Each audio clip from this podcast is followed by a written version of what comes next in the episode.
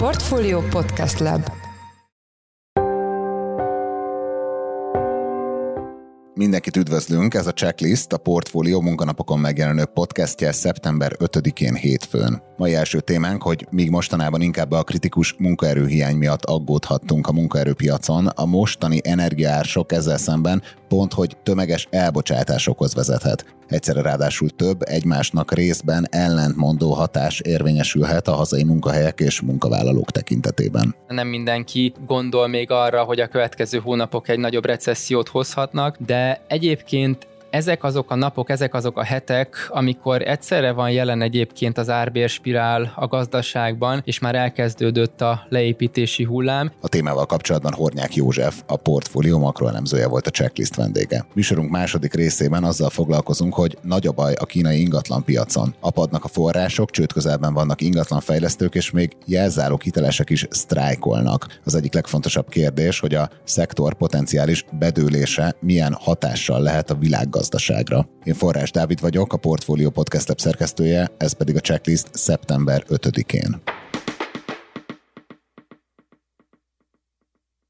Tavasszal még az árbér spirál miatt aggódtak a makroelemzők, most pedig már a munkanélküliség réme fenyeget, de az is lehet, hogy a két jelenség majd egyszerre feszíti a magyar gazdaságot. A témával kapcsolatban itt van velünk Hornyák József, a portfólió makroelemzője. Szia Joci, üdvözöllek a műsorban. Szia Dávid, sziasztok! Első kérdésem, hogyha az elmúlt két éves időszakot, tehát egy a Covid utáni kilábalást nézzük, akkor milyen dinamikák voltak jellemzők a magyar munkaerőpiacra? Gyakorlatilag a Covid egy nagyon nagy sokkot jelent jelentett a munkaerőpiacon, százezres nagyságrendű leépítéseket hozott ez a válság. Aztán szépen lassan azt láttuk, hogy egyre több szektor egyre inkább elkezdett helyreállni, és mostanra igazából már meghaladja a COVID előtti szintet is a foglalkoztatás. Most már 4,7 millió a foglalkoztatottaknak a száma, ez nagyon magas szint, munkanélküliségi ráta az 3,5 százalék alatt van, hát gyakorlatilag teljes foglalkoztatás foglalkoztatásról beszélhetünk, azt mondhatjuk, hogy ez az a szint, amikor gyakorlatilag szinte mindenkinek van munkája. Persze, hogyha inkább Nyugat-Magyarországon és Közép-Magyarországon nézünk szét, akkor még alacsonyabb a munkanélküliség, 1% körüli, Kelet-Magyarországon viszont duplája akár az országos átlagnak. Mi is sokat írtunk arról, hogy elfogyóban vannak az országnak a munkaerőtartalékai, illetve hogy sok, főleg fizikai munkát végző munkavállalót importálunk, akár a távol-keletről, de minden esetre az Európai Unión kívülről. De mi történt a közmunkásokkal? Nekik mennyire sikerült átmigrálniuk a nyílt állások felé? Közfoglalkoztatottaknak a létszáma is jelentős mértékben csökkent az elmúlt években. Ha megnézzük, akkor a programnak a csúcs éveiben, a csúcsidőszaknál 200 ezer körüli közfoglalkoztatott volt Magyarországon, és most már az elmúlt egy-két évben 100 ezer fő alatti stabil stabilan a létszámuk, legutóbb 70-80 ezer között mozgott.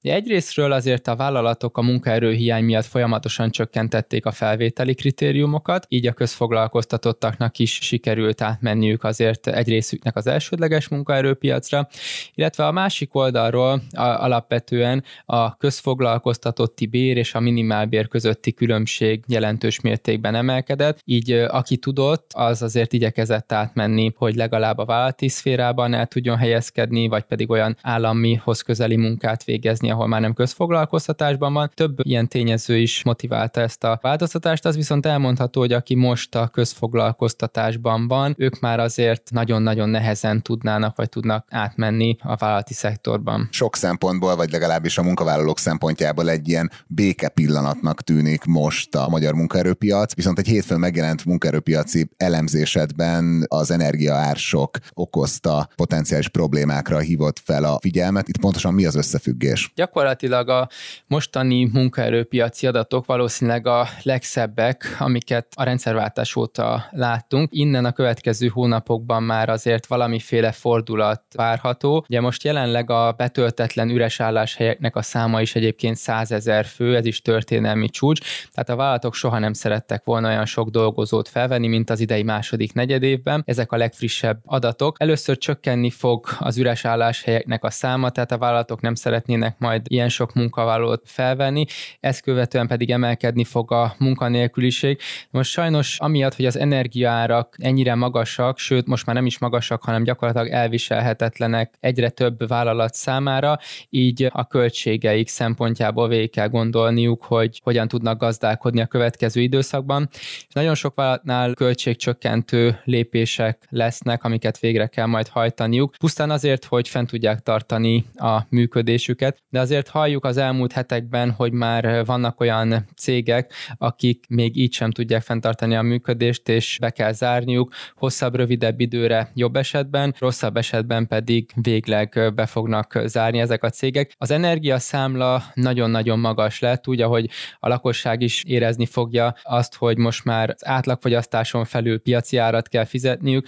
ez nagyon meg fogja terhelni a lakosságot is, a vállalatok pedig még ennél is durvább rezsiszámlákkal találkoznak ezekben a hónapokban, ami gyakorlatilag nem tudnak megoldani úgy, hogy 10-15-20 százalékkal emeljék az árakat, hanem gyakorlatilag duplázniuk kellene nagyon sok terméknek az árát, hogy nekik megérje tovább működni. Na most ezek jobbára a kisebb vállalatok ezt nem fogják tudni megtenni, és ezért sokuknak sajnos be kell zárni majd. És melyek lesznek azok a szektorok, ahol a leginkább érezteti majd a hatását a, a magas energiaszámla? Gyakorlatilag, ahogy a COVID-ban is láttuk, sajnos éppen azok a szektorok lesznek leginkább érintettek, amelyek a, akkor is nagyon komoly problémával néztek szembe. A turizmus vendéglátásban nagyon jelentős az energia igény, az energia felhasználás, és hatszoros, nyolcszoros, tízszeres árakon kapják az energiát ezek a vállalatok, ezért itt nagyon valószínű, hogy jelentős mértékű bezárási hullámra kell számítani. A kiskereskedelem is nehezen fogja bírni a magas energiárakat. Ugye most igyekeznek költségcsökkentő lépéseket végrehajtani, kevesebb áramot használni, a klímát nyáron kevésbé használni, tehát ebből a szempontból ők is jelentős problémával néznek majd szemben. Leginkább egyébként itt is a kisebb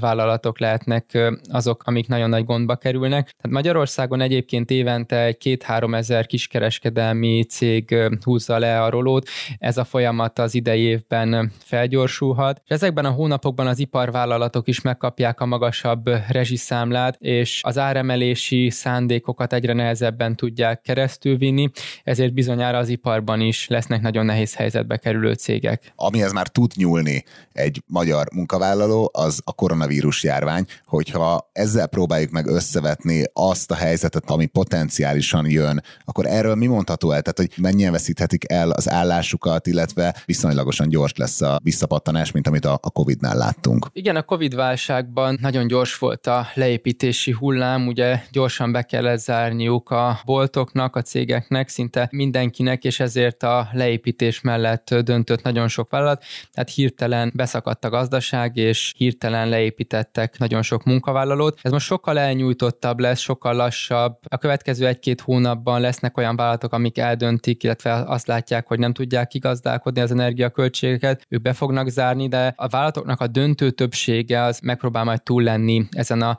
problémán, ezért elnyújtottabb lehet a leépítési hullám, illetve a visszapattanás sem lesz egy olyan gyors történet, mint ahogy a Covid-ban volt, mikor kinyitották az országot, akkor kinyithattak a boltok is, és szépen visszaemelkedett a foglalkoztatottaknak a száma is, és a kiskereskedelmi forgalom is.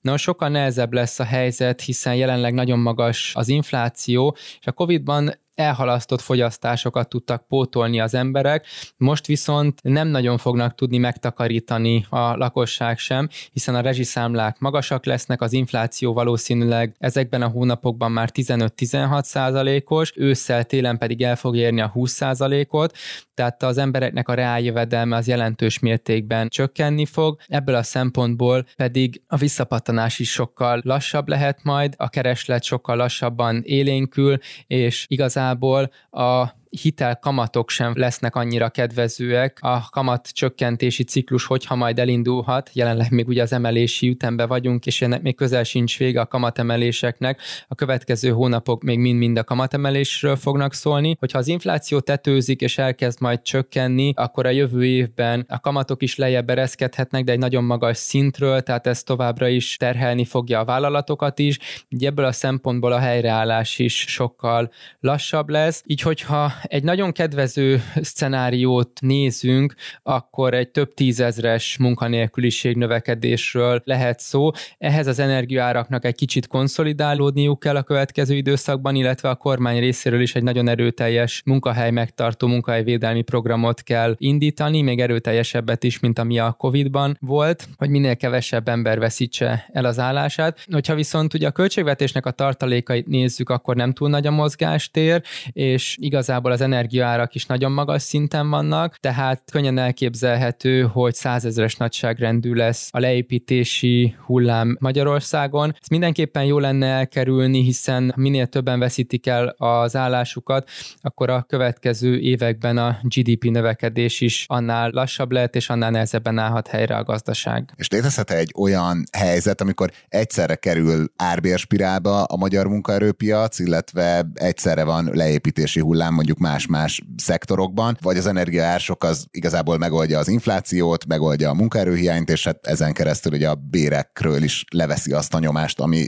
végül is árbérspirálba lökte, vagy lökhetné a magyar gazdaságot. Ugye az elmúlt hetekben több olyan hír is volt, hogy másodszorra, harmadszorra emelnek béreket a cégek éven belül, kiegészítéseket adnak, hogy a munkavállalók a rezsit tudják majd fizetni az őszi-téli időszakban. Tehát, hogy ez a két jelenség, az árbérspirál és a munkaerő leépítése, tehát a leépítés, a tömeges állásvesztés, ez, ez létezhet egyszerre egy gazdaságban? Én azt gondolom, hogy azért még a recessziónak a hatásait azt nem mindenki véste az eszébe, illetve nem mindenki gondol még arra, hogy a következő hónapok egy nagyobb recessziót hozhatnak, de egyébként ezek azok a napok, ezek azok a hetek, amikor egyszerre van jelen egyébként az árbérspirál a gazdaságban, és már elkezdődött a leépítési hullám. Tehát folyamatosan érkeznek hírek arról, hogy a vállalatok igyekeznek a vártnál nagyobb infláció miatt valamelyes kompenzálni a munkavállalókat, emelni még egy kicsit a bérükön, vagy pedig egy egyszeri juttatás jutalmat kifizetni nekik, segíteni a rezsiköltségek szempontjából, illetve a most már 15-16 százalék körüli infláció infláción, amiben most vagyunk, miközben már sorra érkeznek a hírek arról, hogy szállodák átmenetileg be fognak zárni, éttermek véglegesen bezárnak, cukrászdák is erre a sorsa jutnak, tehát nagyon sok szelete már a gazdaságnak érzi az óriási energiaásokot, ezt a problémát, ezért azt gondolom, hogy a következő hónapokban a vállalatoknak a többsége inkább az energiaáraknak a növekedését fogja érezni, és nekik is sokkal több költséget fog okozni az, hogy fizetniük kell ezeket a magas árakat, és kevesebb pénz fog jutni arra, hogy béreket emeljenek.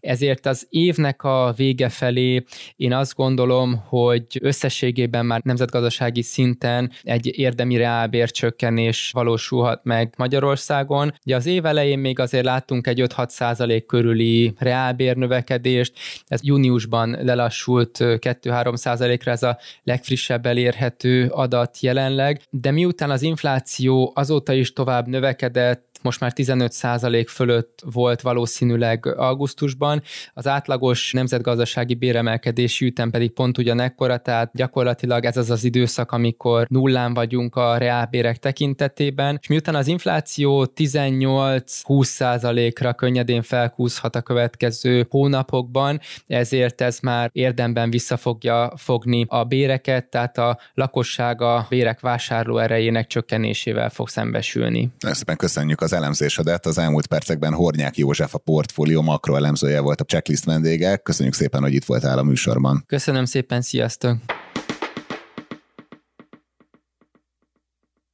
Polikrízis alakult ki a kínai ingatlan piacon, apadnak a források, csőd közelben vannak az ingatlanfejlesztők, és még jelzálók hitelesek is sztrájkolnak. A mi szempontunkból az egyik legfontosabb kérdés, hogy a szektor bedőlése okozna olyan világméretű krízist, mint a 2008-as amerikai másodlagos jelzálók piaci válság. A témával kapcsolatban itt van velünk Mohos Kristóf, a portfólió részvényrovatának elemzője. Szia Kristóf, üdvözöllek a checklistben. Szia, üdvözlöm a hallgatókat is. Kezdjük ott, hogyha egész Kínát nézzük, akkor milyen szerepe van az ingatlan piacnak az ország gazdasága tekintetében?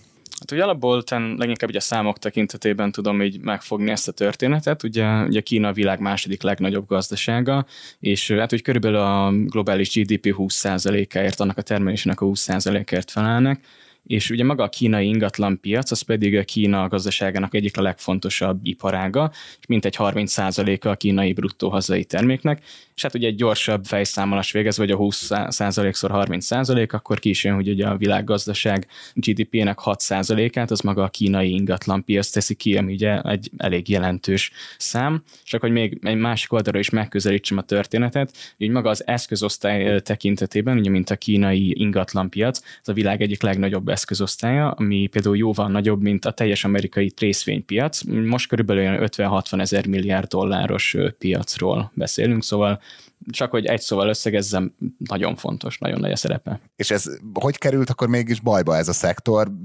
Miért áll kevesebb forrás rendelkezésére a fejlesztőknek, és miért került csőd közelbe a, a, az iparsok cége? Itt egy elég bonyolult és több tényezős történetről beszélünk, és talán pont arra vezethető vissza a legnagyobb probléma, amit az előbb említettem, hogy ez óriási piacról van szó, és hogy az elmúlt húsz év alatt nőtt ekkorára ez a piac nagyon gyorsan, és mint egy buborék jelleggel tényleg egyik évről a másikra nagyon nagy piacán nőtte ki magát a kínai ingatlan szektor, és ugye ehhez hasonló történetet láthattunk a 2008-as globális gazdasági világválság előtt, ugye az Egyesült Államok ingatlan piacán is, és ugye ezt a párhuzamot felismerve a kínai állam egy elég, hát most a szempontunkban nézve egy ilyen kulcsfontosságú szakpolitikai változtatást hozott még 2020-ban, ugye hogy pont ezt a buborék jelleget megfékezése és a vállalatoknak a, a profitabilitását kicsit visszavágja, bevezették az úgynevezett három vörös vonal rendeletet, vagy szabályozást, ami azt jelenti, hogy attól függően, hogy az adott ingatlan fejlesztőknek mennyi adósságuk van, ahhoz mérhetően vehettek fel hitelt, illetve olyan feltételek mellett vehettek fel hitelt a nagybankoktól,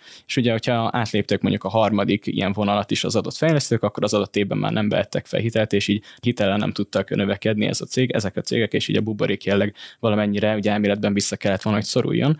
Viszont valamennyire rosszul mérték fel ezt az egész helyzetet, ugyanis 2021-ben már így az összes kínai ingatlan fejlesztőnek 60%-a legalább az egyik ilyen vonalat így átlépte, tehát tényleg szükség volt így a rendszabályozásra ebben a rendszerben, de talán túl erősen fogták meg ezt a történetet, ugyanis 10% egészen pontosan rögtön a harmadik vonalba került, ami azt jelenti, hogy az adott évben, tehát tavaly már nem is tudtak ugye felvenni hitelt, és ide tartozott ugye az Evergrande esete is, amiről ugye nagyon sokat beszéltünk, elemeztünk tavaly, ugyanis ők voltak a legnagyobb ingatlan fejlesztő Kínában, és így, hogy ők nem tudtak hitelt felvenni, nem tudtak törleszteni, egyfajta likviditási válságba kerültek, ami hát így dominószerűen a, a többi nagyvállalatra is elég komoly hatással volt, és a többi cégnél is beindult a, fizetési problémák, fizetési nehézségek. Ugye a bevezetőben említettem, hogy bizonyos jelzálókitelesek is sztrájkolnak. Ez, ez mit jelent pontosan, és ennek mi az oka? Hát igen, itt is először ugye a számokkal kezdeném, talán ezzel lehet legjobban érzékeltetni a helyzetet. Most pontosan olyan 300 sztrájk csoport alakult nagyjából most Kína, Kína szerte, és ők együttesen mint egy ilyen 150-370 milliárd dollárnyi lakáshitelnek a törlesztését tagadták eddig meg. Ugye ennek az oka egy viszonylag bonyolult rendszeren keresztül vezethető le. Ugye Kínában ugye az elővásárlási rendszeren keresztül történnek így a, a lakásvásárlások, ami azt jelenti, hogy még mielőtt megépülnének ezek a, elkezdődnének ezek a projektek, megépülnének a házak, mert akkor ugye begyűjtik a, a forrást a, az ingatlanfejlesztők, a, ugye vállalatoktól, és a, ugyancsak hitelt vesznek fel a bankoktól, hogy ugye ebből a pénzből tudnak földterületeket vásárolni. Ugye, hogyha egy ingatlanpiaci boom van, és ugye folyamatosan terjeszkedni kell, akkor a szűk keresztmetszet az ugye a földterület. Szóval először földterületeket vásároltak, és ugye ahhoz mérten kaptak folyamatosan hitelt, így gyakorlatilag sávszerűen, hogyha elérték a projekt x százalékát, akkor kapnak x százaléknyi vagy x nominális értéknyi hitelt, viszont ugye ennek elméletileg kellett volna így működni, és a sztrájkolóknak pont az a logikája, hogy illetve az a az apropója ennek az egész sztrájknak, hogy visszaélhettek ezzel az egész rendszerrel, és már úgy kapták meg a, a hitelösszeg teljes részét mondjuk a bankoktól, a pénzintézetektől, attól teljesen függetlenül, hogy éppen hogy álltak a projektekben. Mert ugye nagyon hittek abban, hogy ezek a projektek nyilván végig fognak menni, mert hogy ugye boom volt. De aztán ugye jött az Evergrande miatt a likviditási krízis, és nem, nem tudtak ugye fizetni, nem tudták a bankhiteleket visszafizetni, de közben ugyanúgy, mint, mint a lakossági oldalról szedték a hiteleket, ugye az elővás vásárlási rendszer keretein belül, és a lényeg, bocsánat, ezt egy kicsit bonyolultan magyaráztam el, de a lényeg az, hogy a lakáshitelt azt ugye folyamatosan fizetik, a, az emberek is azt látják, hogy a projektek meg, meg vannak állva, ott vannak az üres lakások, szellemházak, amik belátható időn belül nem fognak elkészülni, és ugye ez is csak tetézte a bajt, és ezért is áll nagyon rosszul a jelenleg így a, a, a kilátása ennek az egész ingatlan piacnak. De akkor jól értem el, hogy tömegesen kínaiak olyan lakások vagy olyan ingatlanok után fizetnek már törlesztőket lakáshitelre, amiben vagy nem tudtak beköltözni, vagy ha nem is akartak beköltözni, de nem tudták birtokba venni. Talán egy fokkal ennél is durvább a helyzet, ugyanis ezek az épületek még nem épültek meg jó, jó részben. Tehát lehet látni interneten is rengeteg képet, hogy ezek mint egy ilyen szellem városként funkcionáló óriási épületek, amik félig vannak megépítve, és egyszerűen nincs annyi pénz, nincs annyi likviditás a rendszerben, hogy, hogy kimenjen a mark és elkezdje építeni. Igaz, hogy a földterület már az övék, de nincs pénz, hogy, hogy ezt csinálják, hogy felépítsék az épületeket hogyha jönne még a jelenleginél is egy nagyobb visszaesés, vagy egy ilyen bedőlési hullám a szektorban, akkor az milyen hatással lenne Kína gazdaságára? Ugye az, az elég egyértelmű, hogy már említettem korábban, hogy Kína egyik a legnagyobb, legjelentősebb iparágáról van szó, hogy nyilvánvalóan a gazdasági növekedés jelentős lassulása indulna be, ami, ami egyébként már félig meddig ugye meg is történt a kínai gazdaság esetében, és különböző ilyen stressz szenáriókat, ilyen lehetőségeket már néznek elemzők, hogy hogyha nem lesz egy nagyon gyors és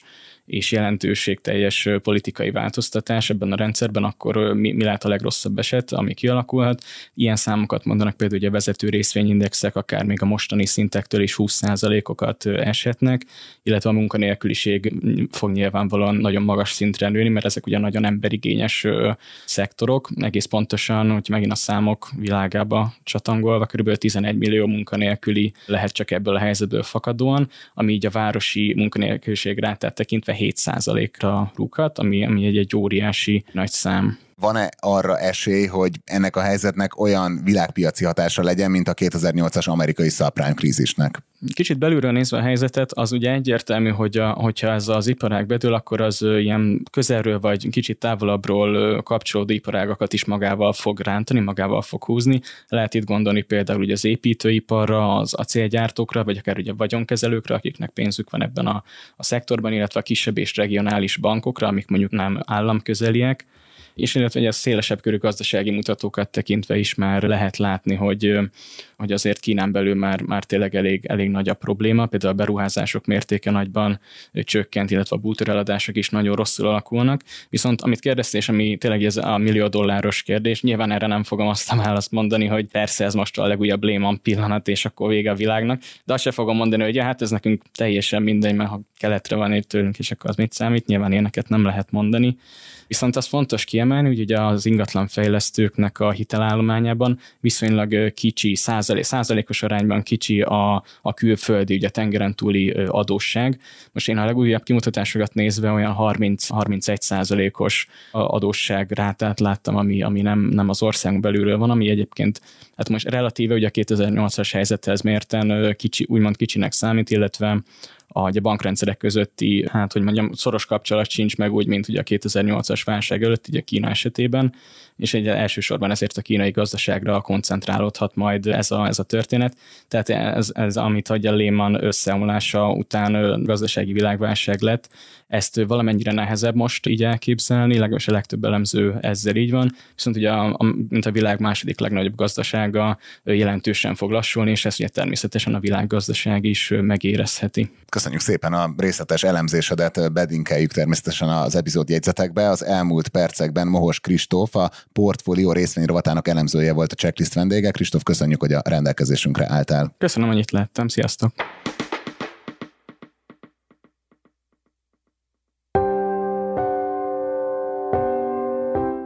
Ez volt már a Checklist, a Portfolio munkanapokon megjelenő podcastje. Ha tetszett az adás, iratkozz fel podcast csatornánkra valamelyik nagy podcast felületen, például a Spotify-on, az Apple Podcast-en vagy a Google Podcast-en. Ha segítenél nekünk abban, hogy minél több hallgatóhoz eljussunk, akkor arra kérünk, hogy értékeld a Portfolio Checklist podcast csatornáját azon a platformon, ahol követsz minket. A mai adás elkészítésében részt vett Bánhidi Bálint és gombkötő Emma, a szerkesztő pedig én, Forrás Dávid voltam. Új adással holnap, azaz kedden ötkor jelentkezünk, addig is minden jót kívánunk. Sziasztok!